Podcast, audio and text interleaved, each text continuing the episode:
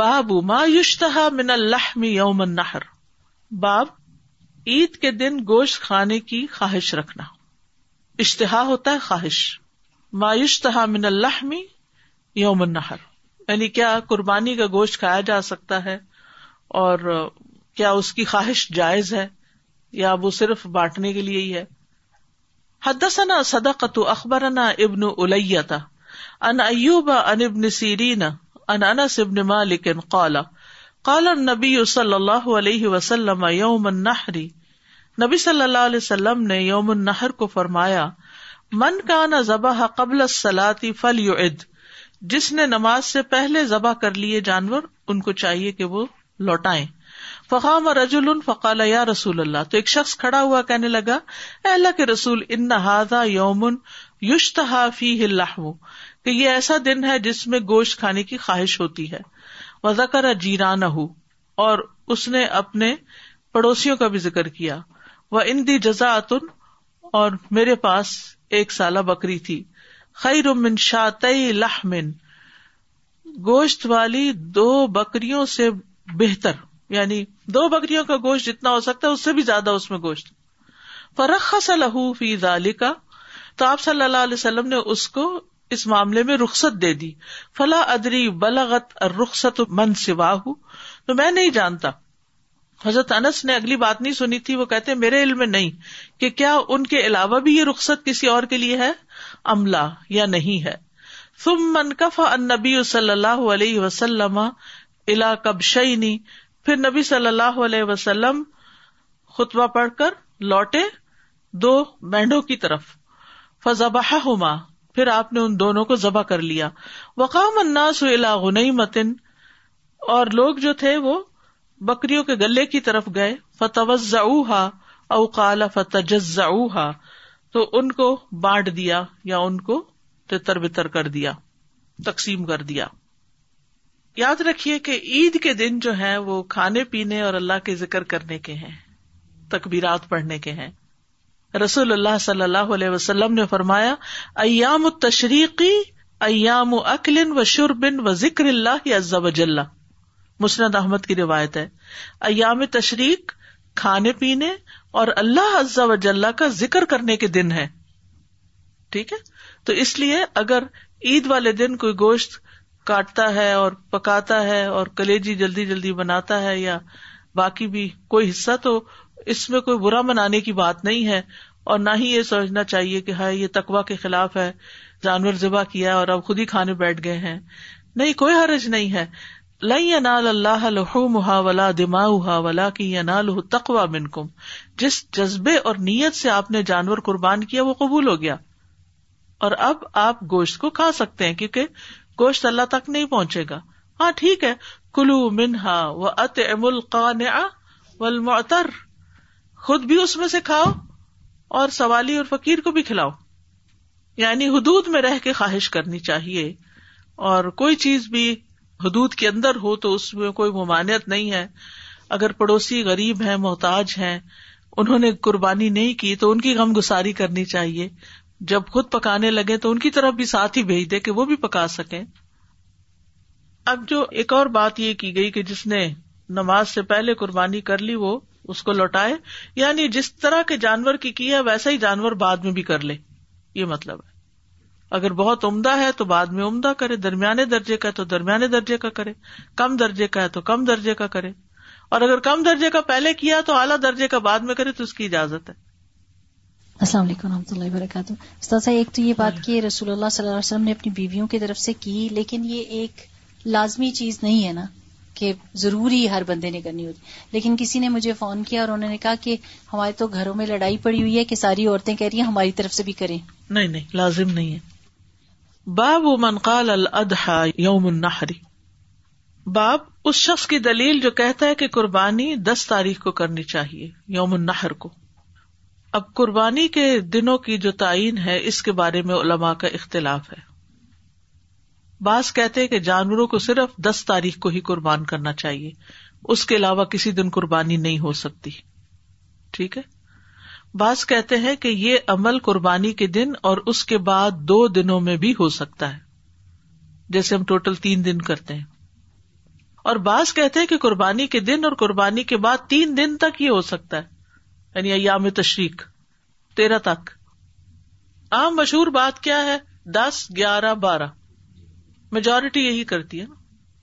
ایک کی بات تو شاید آپ نے آج ہی سنی ہو کہ صرف 10 تاریخ کو کرنی، اور 13 تاریخ کی قربانی بھی عموماً اتنی جانی پہچانی نہیں، لیکن کی جا سکتی ہے۔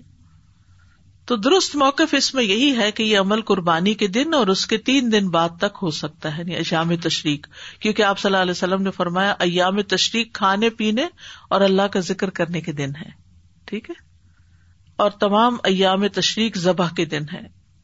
سلسلہ صحیحہ میں ایک حدیث آتی ہے، کل ایام تشریقی ذبحن۔ کیا دلیل ہے؟ کل ایام تشریقی ذبحن، کہ تمام ایام تشریق ذبح کے دن ہے، یعنی ان دنوں میں بھی ذبح کر لے، یعنی بہت سے کام ان دنوں میں مشترک ہیں۔ حدثنا محمد بن السلام حدثنا عبد الوهاب حدثنا ایوب عن محمد عن ابن ابی بکرۃ عن ابی بکرۃ رضی اللہ عنہ عن النبی صلی اللہ علیہ وسلم قال، نبی صلی اللہ علیہ وسلم نے فرمایا، ان الزمان قد استدار كهيئته يوم خلق الله السماوات والارض، بے شک زمانہ گھوم گھام کر اس دن پر آ گیا جس دن اللہ نے آسمانوں اور زمین کو پیدا کیا، یعنی زمانہ گھوم کر اسی حالت پر آ گیا جیسے اس دن تھا جس دن اللہ تعالیٰ نے آسمان و زمین بنائے تھے، یعنی جب تاریخ شروع ہوئی تھی وہ تاریخ پھر میچ کر گئی ہے، کیونکہ اہل عرب نے نسی کی وجہ سے اس کو گڑبڑ کر دیا تھا۔ السنہ تو 12 شہرن، سال 12 مہینوں کا ہوتا ہے، منہا 4 حرم، ان میں سے 4 مہینے کون سے؟ حرام، 3 متوالیات، 3 پیدر پے ہیں، ذوالقعدہ و ذوالحجہ والمحرم، و رجب مدرہ الذی بین جمادہ و شعبان، اور رجب مدر، مدر قبیلہ اس کا بہت احترام کرتا تھا اس لیے اس کو رجب مدر کہا جاتا ہے۔ رجب مدر جو ہے یہ جمادی الثانی اور شعبان کے بیچ میں ہوتا ہے، ٹھیک ہے۔ ای شہر ھذا، آپ نے فرمایا کہ یہ کون سا مہینہ ہے؟ قلنا اللہ و رسولہ اعلم، ہم نے کہا اللہ اور اس کا رسول زیادہ جانتا ہے۔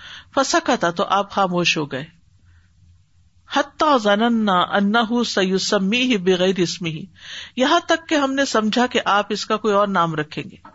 قال الیس ذو الحجۃ، فرمایا کہ کیا یہ ذوالحجہ نہیں ہے؟ قلنا بلا، ہم نے کہا کیوں نہیں۔ قال ایو بلد ھذا، فرمایا یہ کون سا شہر ہے؟ قلنا اللہ و رسولہ اعلم، ہم نے کہا اللہ اور اس کا رسول زیادہ بہتر جانتے ہیں۔ ایسا صحابہ کیوں کہتے تھے؟ کیونکہ وہ جاننا چاہتے تھے کہ کوئی نئی انفارمیشن آ رہی ہے۔ فسکتا، تو آپ خاموش ہو گئے، حتی ظننا انہ سیسمیہ بغیر اسمہ، یہاں تک کہ ہم نے سمجھا کہ آپ اس کے نام کے علاوہ اس کا کوئی اور نام رکھ دیں گے۔ قال الیس البلدۃ؟ قلنا بلا، آپ نے پوچھا کہ کیا یہ وہی خاص شہر نہیں؟ ہم نے کہا جی ہاں۔ قال فأي يوم هذا، پوچھا یہ کون سا دن ہے؟ قلنا اللہ ورسولہ اعلم، ہم نے کہا کہ اللہ اور اس کا رسول زیادہ جانتے ہیں۔ فسکت، آپ خاموش ہو گئے، حتی ظننا انہ سیسمیہ بغیر اسمہ، یہاں تک کہ ہم سمجھے کہ آپ اس کے نام کے علاوہ اس کا کوئی اور نام رکھ دیں گے۔ قال الیس یوم النحر، کیا یہ یوم النحر نہیں؟ قلنا بلا، ہم نے کہا جی ہاں۔ قال فإن دماءکم واموالکم، وہ کہتے ہیں کہ بے شک تمہارے خون اور تمہارے مال۔ قال محمد وأحسبه قال وآرادکم، محمد کہتے ہیں کہ میں سمجھتا ہوں کہ آپ نے وآرادکم، تمہاری عزتیں بھی ذکر کیا۔ علیکم حرام، تم پر حرام ہے، کحرمت یومکم ھذا، جس طرح تمہارے اس دن کی حرمت ہے، فی بلدکم ھذا، تمہارے اس شہر میں حرمت ہے، فی شہرکم ھذا، تمہارے اس مہینے کی حرمت ہے، وستلقون ربکم، اور ضرور تم اپنے رب سے ملاقات کرو گے، فیسألکم عن اعمالکم، تو وہ تم سے تمہارے اعمال کا سوال کرے گا۔ الا، خبردار، فلا ترجعوا بعدی ضلالا، میرے بعد گمراہ مت ہو جانا، یضرب بعضکم رقاب بعض، تم میں سے بعض کی گردن کاٹ رہا ہو، الا لیبلغ الشاہد الغائب، سنو جو حاضر ہیں وہ غائب کو حکم سنا دیں، فَلَعَلَّ بَعْدَ مَنْ يَبْلُغُهُ أَنْ يَكُونَ أَوْعَى لَهُ، تو ہو سکتا ہے کہ بعض وہ شخص جس کو یہ بات پہنچے وہ اس سے بھی زیادہ ریٹین کرنے والا ہو، من بعد، بعض سے، من سمعہ، جس نے اس کو سنا، وَكَانَ مُحَمَّدٌ إِذَا ذَكَرَهُ قَالَ صَدَقَ النَّبِيُّ صلی اللہ علیہ وسلم۔ اور محمد بن سیرین جب اس حدیث کو بیان کرتے تو کہتے کہ نبی صلی اللہ علیہ وسلم نے سچ فرمایا، ثم قال الا هل بلغت الا هل بلغت مرتين، پھر آپ نے دو بار یہ بات فرمائی، کیا میں نے پہنچا دی بات، کیا میں نے بات پہنچا دی، مرتين، دو بار۔ اس حدیث میں کئی باتیں پتہ چل رہی، ٹھیک ہے؟ ایک تو یہ پتہ چلتا ہے کہ ذبح کرنے کے لیے ایام زیادہ ہیں، صرف ایک دن نہیں ہے۔ سورۃ الحج میں بھی آتا ہے وَيَذْكُرُ اسْمَ اللَّهِ فِي أَيَّامٍ مَّعْلُومَاتٍ، أَيَّامٍ مَّعْلُومَاتٍ، عَلَىٰ مَا رَزَقَهُم مِّن بَهِيمَةِ الْأَنْعَامِ، اور قربانی کے دن معلوم ہے یا معلوم دنوں میں مویشی قسم کے چوپایوں پر اللہ کا نام دیے جو اللہ نے ان کو دیے ہیں۔ یہاں بھی ایک دن کی بات نہیں، دنوں کی بات ہے۔ پھر امام بخاری نے اس حدیث کا ذکر کیا جس میں الزمان کا لفظ آتا ہے، بے شک زمانہ گھوم گیا ہے اور گھوم کر اپنی اصل حالت میں آ گئے، تو زمانہ سے مراد دن اور راتیں ہیں۔ اور استدارہ کا معنی ہوتا ہے، یعنی دور سے ہے، دور کس کو کہتے ہیں؟ جو چیز دائرے کی شکل میں گھوم جائے، یعنی دائرے میں اگر کوئی چل رہا ہو تو پھر وہیں پہنچ جاتا ہے جہاں سے اس نے شروع کیا، یعنی محرم اپنی اسی جگہ لوٹ آیا ہے جہاں سے وہ شروع ہوا تھا جب اللہ نے ان مہینوں کو پیدا کیا تھا۔ جاہلیت میں لوگ مہینوں کو الٹ پلٹ کر دیتے تھے، یعنی جب وہ لڑنا چاہتے تھے تو محرم کو سفر اور سفر کو کوئی اور مہینہ بنا دیتے تھے، تو اللہ تعالیٰ نے اس کو کفر قرار دیا، انما النسیء زیادۃ فی الکفر، کہ مہینوں کو آگے پیچھے کر دینا کفر میں بھی زیادتی ہے۔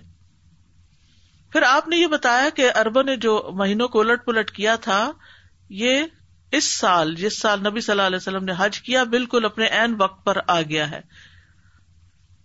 پھر آپ نے فرمایا کہ السنہ تو اسنا عشر شہرن، سال 12 مہینوں کا ہوتا ہے، اور یہ 12 مہینے انسانوں نے نہیں بنائے، اللہ تعالیٰ نے بنائے۔ کب؟ جب اللہ نے یوم خلق السماوات والارض۔ ان مہینوں کو ہم کیسے پہچان سکتے ہیں؟ شاباش، چاند سے۔ یسألونک عن الاحلہ قل ہی مواقیت للناس والحج، تو چاند کے حساب سے اسلامی مہینے 12 ہی ہیں، اور لوگوں کے بنائے ہوئے خود ساختہ مہینے جو ہیں وہ سورج کی بنیاد پر ہیں۔ پھر آپ دیکھیے کہ اس میں حرمت والے مہینے خاص ہیں، رجب بھی حرمت والا ہے، اور حرمت والے مہینوں میں قتال منع تھا، تو کیا یہ اب بھی ہے کہ منسوخ ہو چکا ہے؟ اب بھی ہے، یعنی مسلمانوں میں سے کوئی ان مہینوں میں جنگ شروع نہیں کرے گا، ہاں اگر کوئی کر دے حملہ تو پھر دفاع کیا جا سکتا ہے۔ نبی صلی اللہ علیہ وسلم خود ہی بتا دیتے، لوگوں سنو یہ حرمت والا دن ہے، حرمت والا مہینہ ہے، حرمت والا شہر ہے، لیکن آپ نے ایسا نہیں کیا۔ تعلیم کا ایک بہترین انداز تھا، اور وہ کیا؟ سوال، ای شہر ہذا، ای بلد ہذا۔ اور صحابہ کا انداز کیا تھا جواب دینے کا؟ پتہ بھی ہوتا تھا تو بہت ہمبل تھے، اپنی طرف سے کوئی ایسی بات نہیں کہتے تھے جس پر پورا یقین نہ ہو۔ اللہ و رسولہ عالم، وہ زیادہ جانتے ہیں، وہی بتائے ہم کو۔ اور نبی صلی اللہ علیہ وسلم اس وقت بہت بڑے کراؤڈ کو خطاب کر رہے تھے، تو یہ ان کو چپ کرانے کا بھی ایک طریقہ ہے۔ آپ دیکھیں نا، بچے بعض اوقات بہت شور گھر میں کر رہے ہوتے ہیں نا، تو آپ کیسے چپ کراتے؟ میز پہ جا کے نہیں، کیا کہتے ہیں؟ کس کو چاکلیٹ چاہیے؟ یہ کس کا ہے؟ یہ کیا ہے؟ کوسچن کر کے، اس سے کیا ہوتا ہے؟ جاگ جاتا انسان۔ یہ بھی نہیں کہا الیس ذی الحجہ، کیا کہا؟ ایو شہر ہذا، اور پھر ایو بلد ہذا۔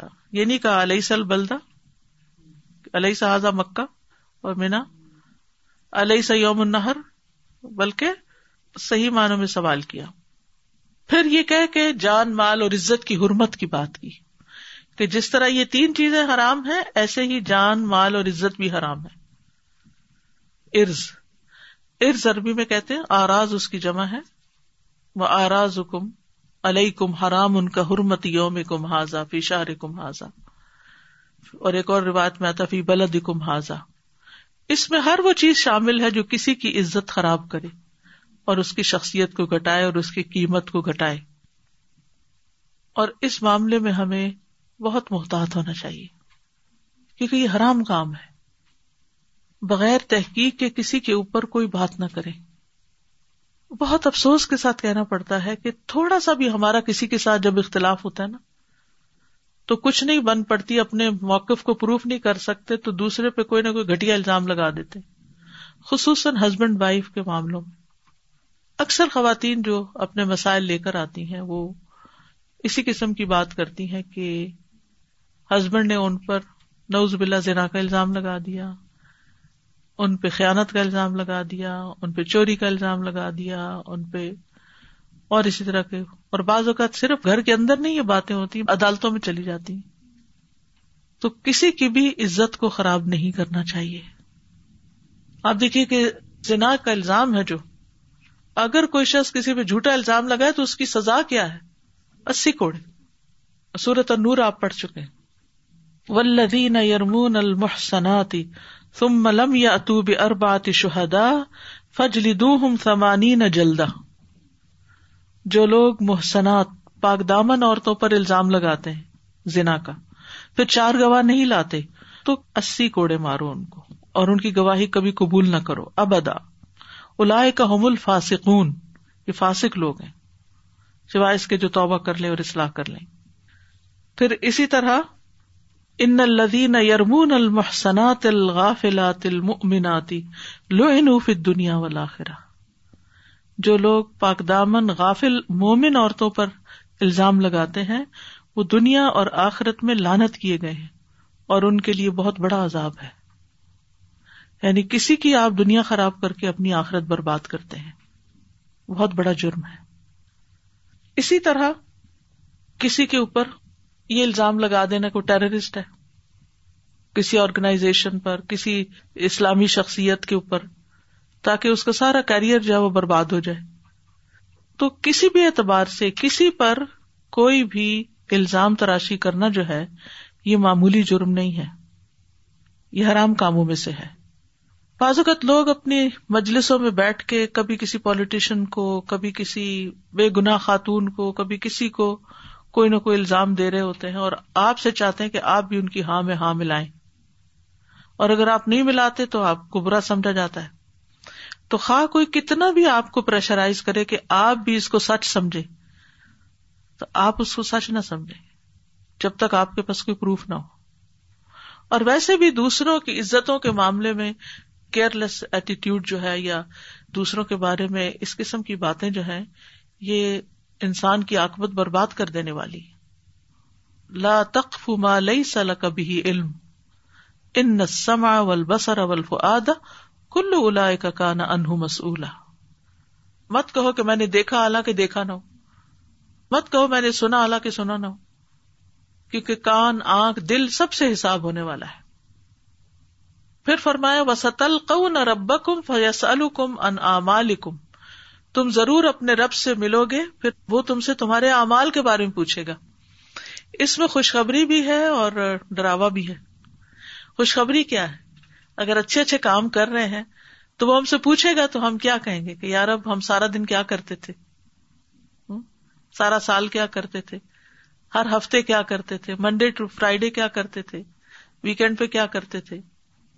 تو اگر اچھے اچھے کام ہیں آپ کے پاس تو آپ بھی خوش ہو جائیں گے, آپ کا رب بھی راضی ہو جائے گا.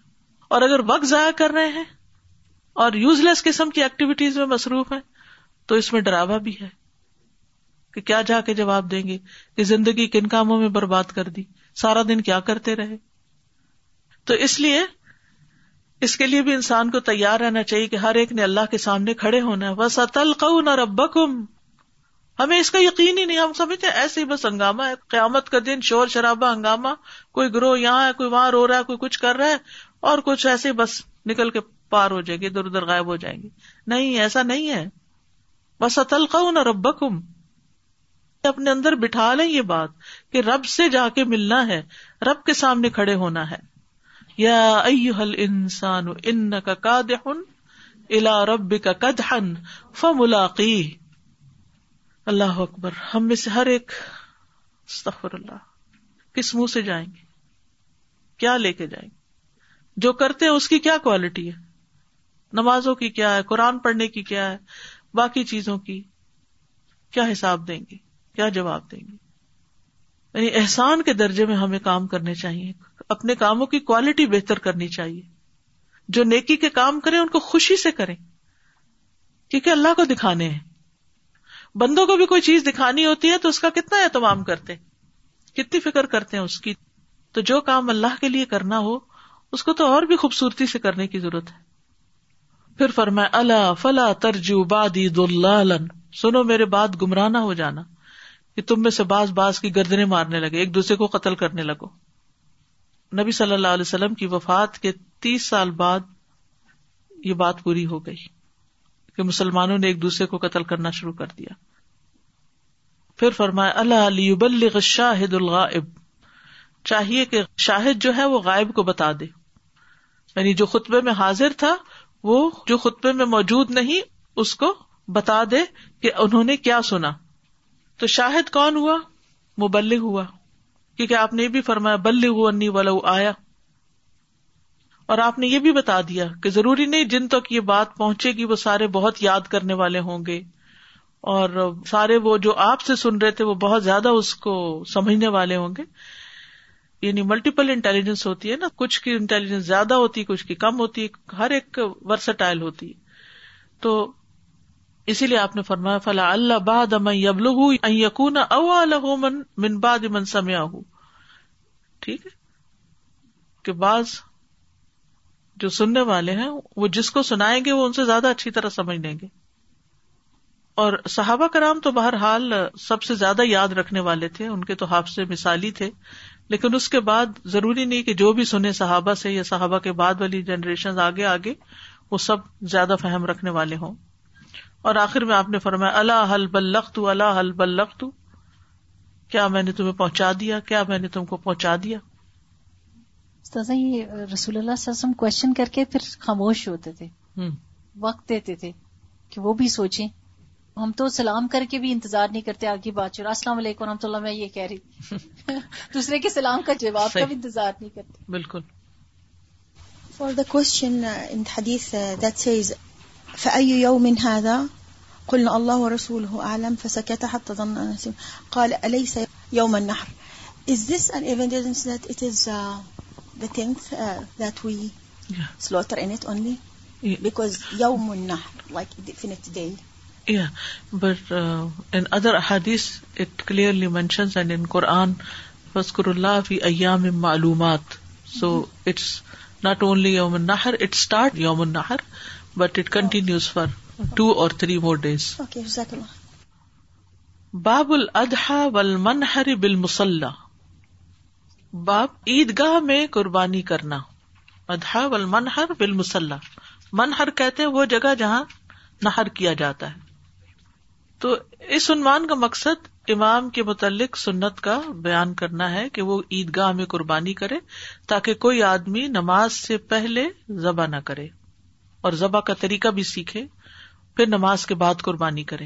یعنی امام نماز پڑھائے پھر قربانی وہاں کرے تاکہ لوگ دیکھ لیں کیسے کرتے ہیں, پھر گھر جا کے اپنے اپنے کریں.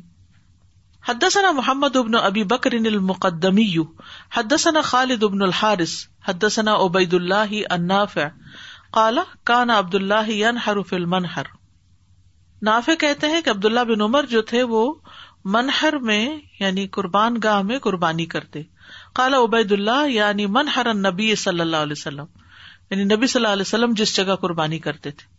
حدثنا یحیی بن بکیر حدثنا اللیث عن کثیر بن فرقد عن نافع ان ابن عمر رضی اللہ عنہما اخبرہ قال کان رسول اللہ صلی اللہ علیہ وسلم یذبح وینحر بالمصلی, کہ رسول اللہ صلی اللہ علیہ وسلم ذبح کرتے, قربانی کرتے عیدگاہ پر, یعنی لوگوں کو ترغیب دلانے کے لیے. ہوتا پتہ کیا ہے, جب کسی کو کوئی کام کرتے دیکھتے ہیں نا تو پھر کیا ہوتا ہے, شوق آ جاتا ہے, لیکن یہ لازم نہیں ہے کہ وہیں پر ہی کریں.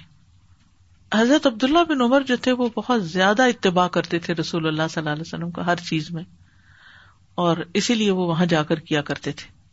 اب آج کل قربانی کی مخصوص جگہ پر ہی قربانی کرنا ضروری ہے, کیوں؟ تاکہ ہر جگہ گندگی نہ پھیلے. جیسے پاکستان میں آپ دیکھیں لوگ گھروں کے سامنے سڑکوں پہ عید کے دوسرے تیسرے دن جینا محال ہو جاتا ہے. لیکن کچھ ملکوں میں مخصوص جگہ ہے قربانی کرنے کی, وہیں جا کے یہ آپ کر سکتے ہیں. تو یہ طریقہ زیادہ بہتر ہے, یا کوئی ایک ایریا مختص کر لیا جائے اور سارے لوگ وہیں کریں, اور پھر جو بھی اس کی غلاظت وغیرہ اس کو صاف کر دیا جائے. لیکن اگر عیدگاہ میں یا مخصوص جگہوں پر جب قربانی کی جاتی ہے تو اس کا اپنا فائدہ ہے, اس میں لوگوں کو پتہ چل جاتا ہے قربانی ہوئی ہے, فقراء مساکین اکٹھے ہو جاتے ہیں اور ان سب کو تقسیم کرنا بھی آسان ہوتا ہے, ورنہ فقراء کو ڈھونڈنا اور ان تک پہنچنا بھی مشکل ہوتا ہے. باب فی اضحیۃ النبی صلی اللہ علیہ وسلم بکبشین اقرنین ویذکر السمینین. وقال یحیی بن سعید سمعت ابا امامۃ بن سہل قال کنا نسمن الاضحیۃ بالمدینہ وکان المسلمون یسمنون. باب نبی صلی اللہ علیہ وسلم کا قربانی کرنا دو مینڈوں کی جو سینگوں والے تھے, قرن کہتے ہیں سینگ کو, سینگوں والے تھے, وَيُذْكَرُ سَمِينَيْنِ اور یہ بھی کہا جاتا کہ موٹے تازے تھے.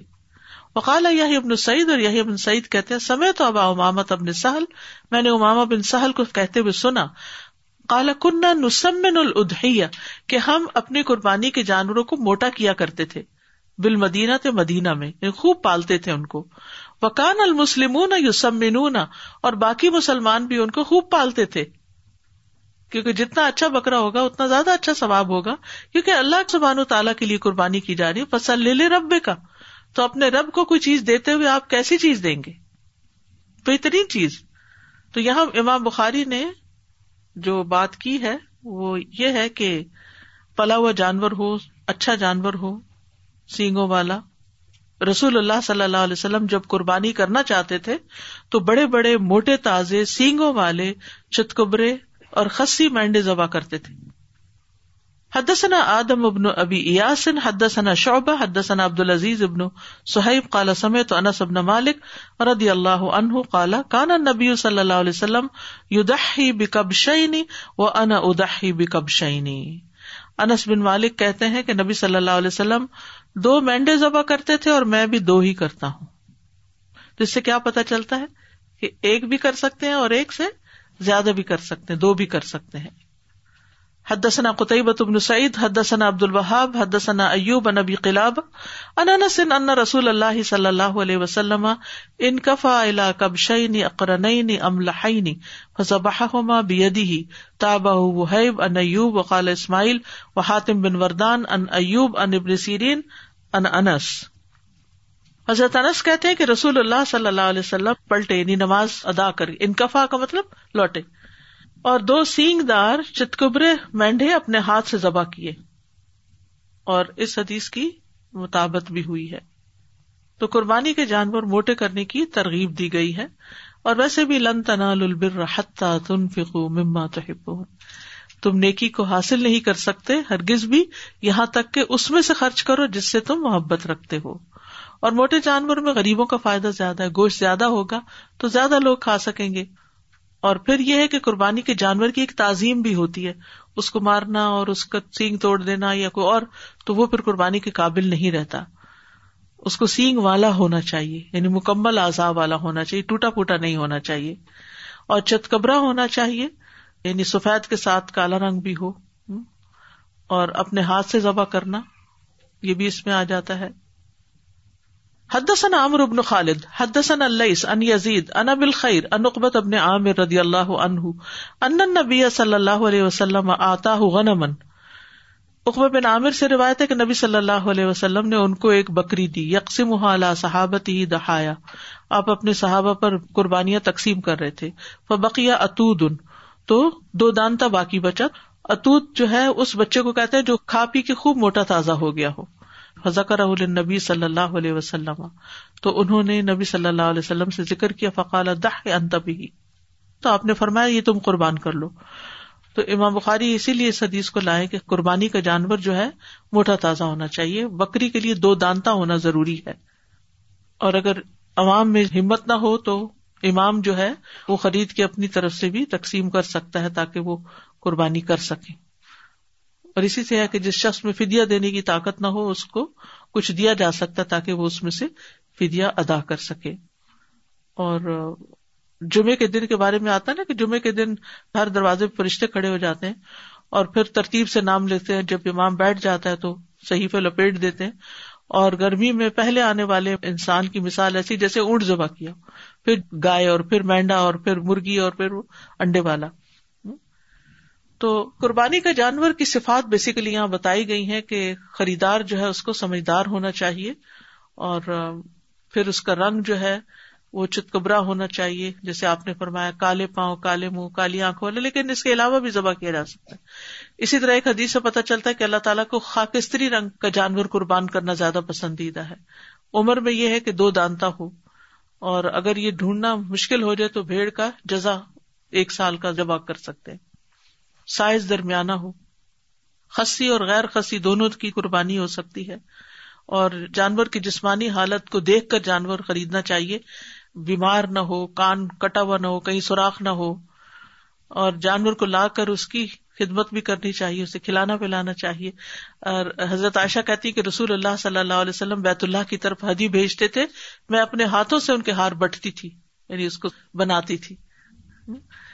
لیکن اگر یہ کہ ضرورت ہو تو سواری بھی کی جا سکتی ہے, لیکن وہ جانور نہیں قربان کرنا چاہیے جو عیب دار ہو, جس میں کانا پن ہو, یا بیمار ہو, یا لنگڑا ہو, یا کن کٹا ہو, یا سینگ ٹوٹا ہوا ہو. پھر یہ بھی ہے کہ ایک بکری سب کی طرف سے کفایت کر سکتی ہے.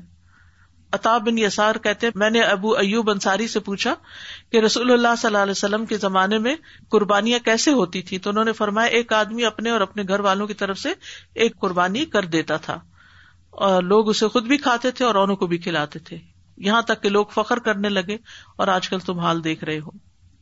عبداللہ بن ہشام جنہوں نے نبی صلی اللہ علیہ وسلم کا زمانہ پایا, وہ اپنے تمام گھر والوں کی طرف سے ایک ہی بکری قربان کر لیا کرتے تھے. تو یہ بھی کافی ہو جاتی.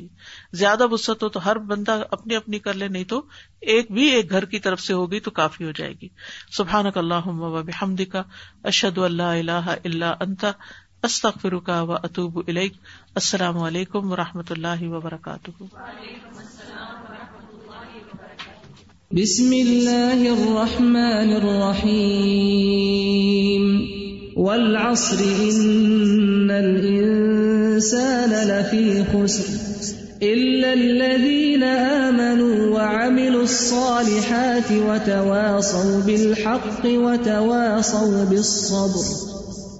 اللہم صل علی محمد وعلی آل محمد كما صليت على إبراهيم وعلى آل إبراهيم إنك حميد مجيد. اللهم بارك على محمد وعلى آل محمد كما باركت على إبراهيم وعلى